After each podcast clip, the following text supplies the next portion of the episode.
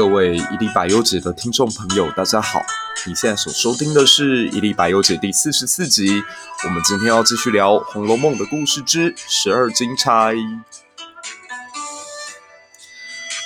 那在这里也跟大家报告一个新消息，就是我自己呢在 IG 上面的粉丝专业也终于是开了。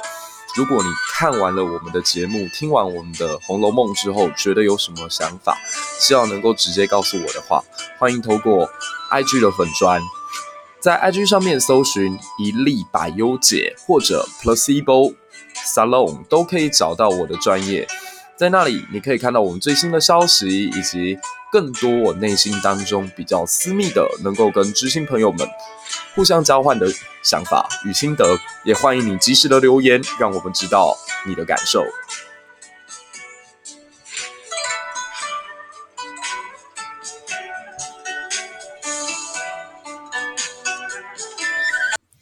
这已经是我们第一季当中第九次聊到《红楼梦》了。那有朋友当然会问我说：“哎，你怎么会这么热爱这本书？难道是对于里头的恋爱还有着很大的憧憬吗？”啊，我先讲哦，其实不是，因为《红楼梦》当中几乎所有的恋爱最终结局都还蛮惨的。如果我是一个对恋爱那么有兴趣的人的话，哎，我不会去看这么悲伤的书。但自己在不断的阅读红楼的过程当中，其实是我在寻求自我疗愈的一个过程。那这也顺便可以解释一下，为什么我们的节目会叫做百忧解。我目前介绍了我的节目给这么多的朋友知道，呃，只有一位长辈他在一听到名字的时候就立刻告诉我：“哎，你知道百忧解的功能是什么吗？”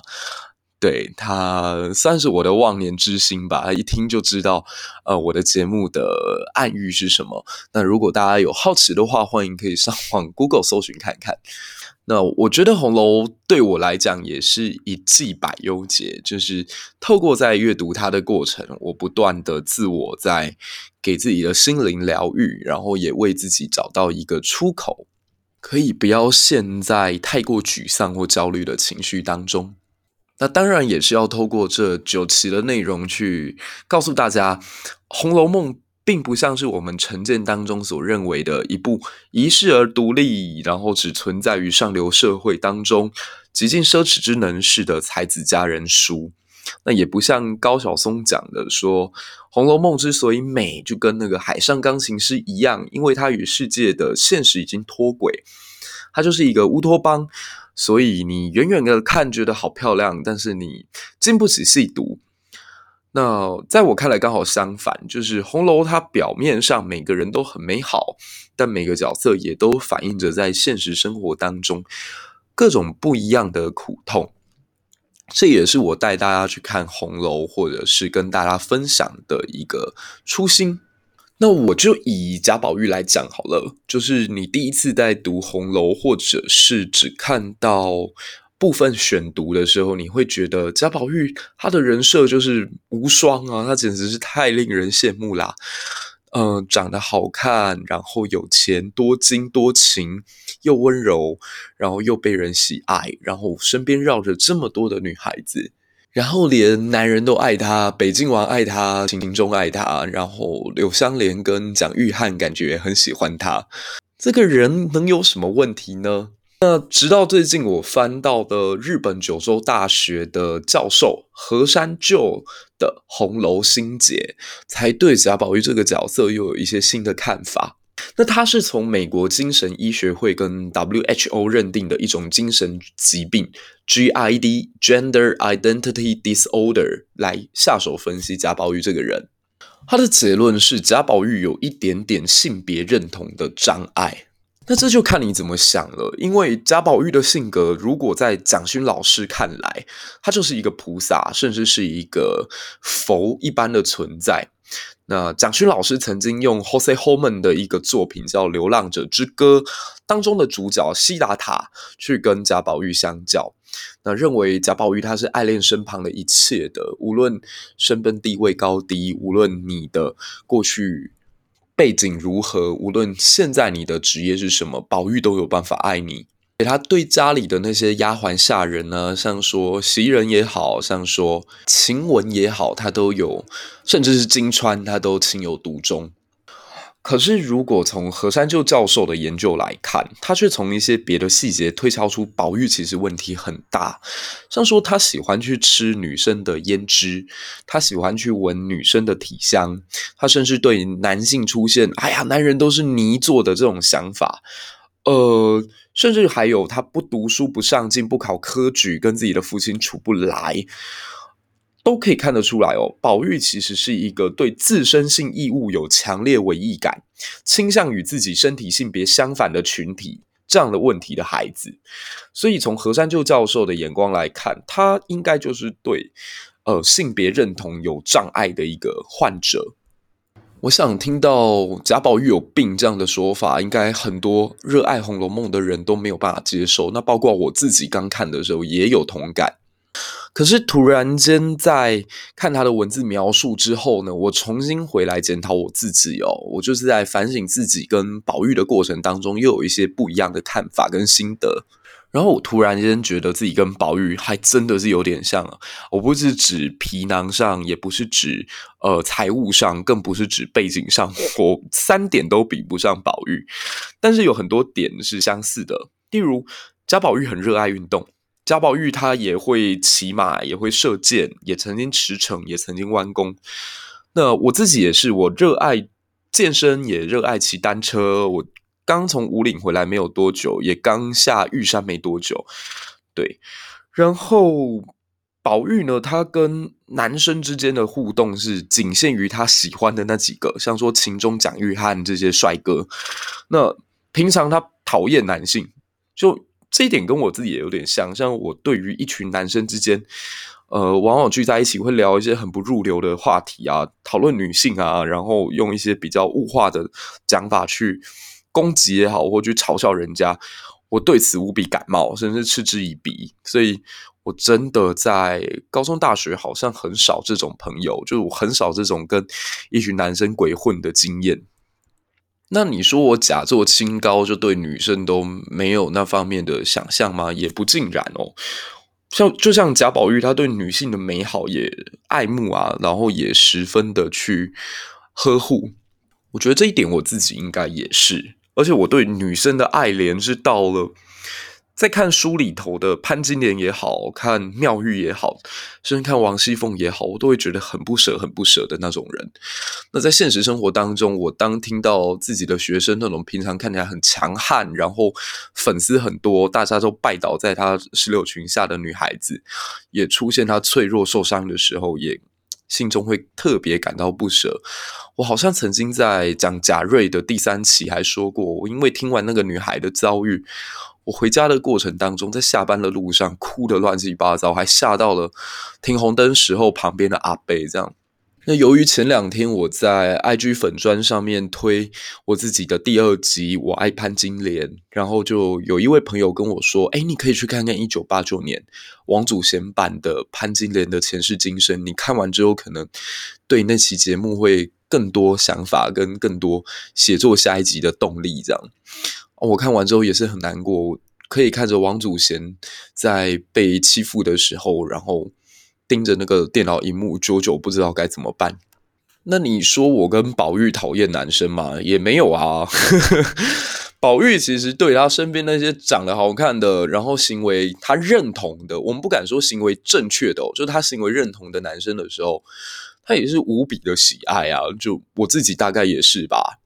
我对我身边。真正视若手手足的这些朋友也好，或者是自己的学生，其实有的时候我自认为还蛮体贴至极的。但是在政治上看不惯的，或网络上的一些喷子，我又会像贾宝玉一样，把他们视作泥猪赖狗，然后对他们刻薄至极。你看贾宝玉其实对那个贾雨村也是非常非常非常的过分哦，就是贾雨村想要见他，贾宝玉是连见都不愿意见。这一点的态度跟我有一点像，就是对于自己所讨厌的或不屑的东西，其实是以视而不见，来当做我最高层级的厌弃，我也不会特别去跟他们冲突。所以你可以说，我跟贾宝玉的另外一个共同点就是都很双标。因为贾宝玉看到秦钟跟女尼姑偷情的时候，他也没有责备啊，他在旁边还笑了出来。这样，我自己也是，只要是我自己喜欢的人，就算做出多伤害我自己的事情，其实任凭时间淡去哦，我觉得还是可以一笑置之。我就自己在想，或许像说这些能成为文人的人。他都是用生命当中最苦痛，一直折磨自己，最后才能成就他留下来的那些文字，那些非常动人的诗句。所以啊，有狂世嚣张，像说阮籍这种人；那也有潇洒豁达，像东坡这种人；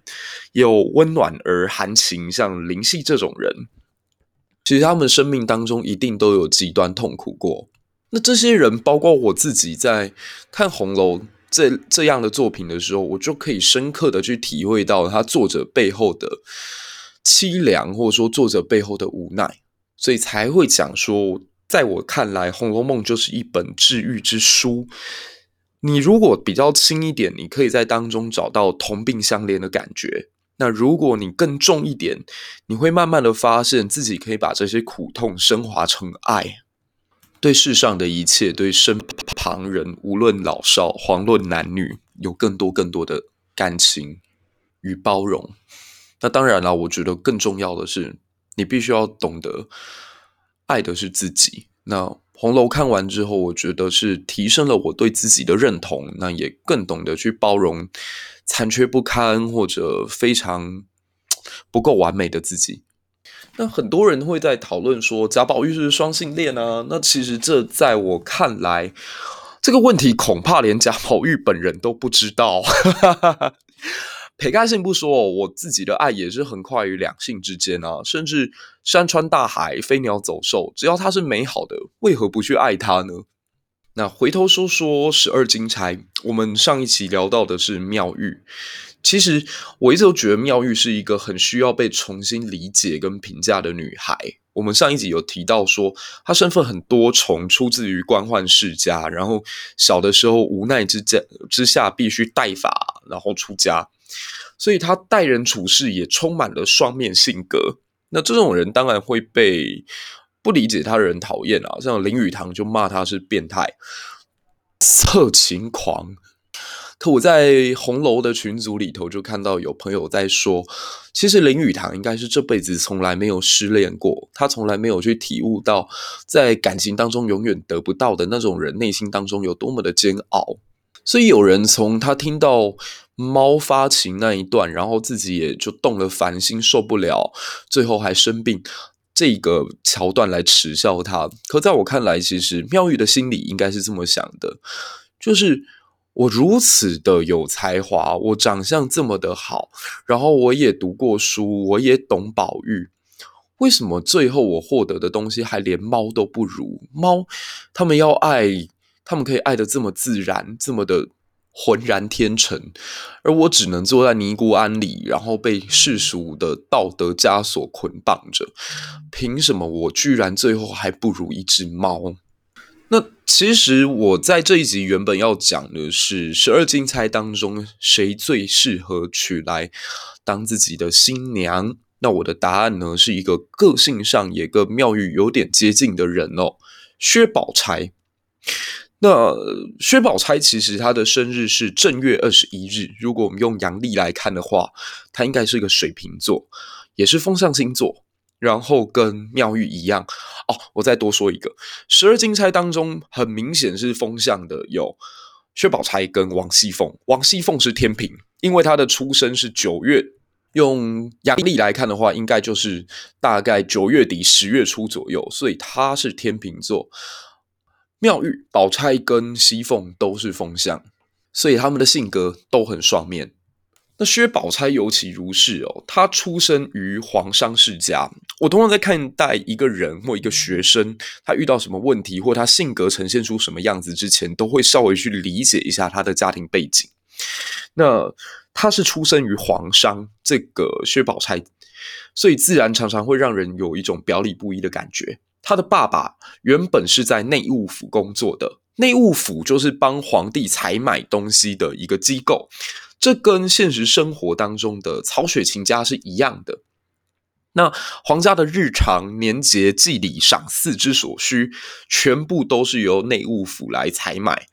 包办，所以可以说坐在这个位置之上是权力财力两手通拿，那人人几乎都非常的羡慕这种美差。如果你想要赚得金山银海的话，在有清一代啊，都是由内务府包办。所以大家叫得出名字的一些大商人，像说曹寅啊、李福啊，甚至是后来中国历史上最有名的贪官和珅，通通都是执掌内务府。但大家千万要记得哦，这种依附在皇帝权力之下的财富，有的时候来得很快，去得也很快，而且压力很大。因为上至天子明堂当中的王公大臣，下至市坊街道的升斗小民，谁不知道你内务府的钱是怎么来的？要么靠贪污纳贿，要么看行走拐卖。所以坐在这个位置之上呢，你除了要会上下打点、迎往迎来送往之外，还必须要做到媳妇两头瞒。除了皇帝之间，你必须要跟他合作无间，甚至要提供皇帝还有其他大臣无法取代的一些服务。我举一个最明显的例子哦，像说曹雪芹他的阿公叫曹寅。它表面上是江南织造，在当时十七世纪全世界纺织业最兴盛的苏州地区，就是由他们家一手包办经营的。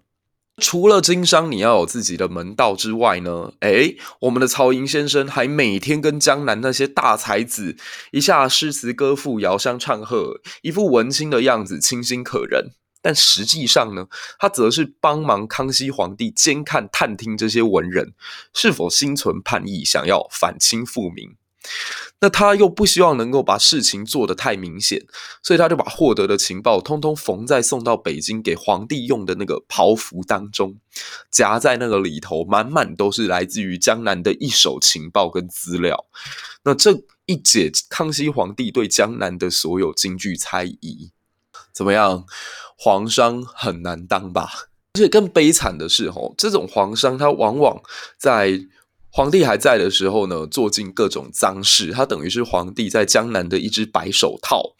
那等到皇帝驾崩之后呢，新帝一登基，又会立刻来把他们清算掉。因为新朝刚建立的时候，往往会发现，哎，财政出现亏空啊，国家缺钱，那怎么办呢？这时候就会有人跳出来指责这些皇商说，啊，他们贪污很多，他们家里最有钱。而且因为皇上没有得到任何人的喜爱，所以通常倒的速度都特别特别的快。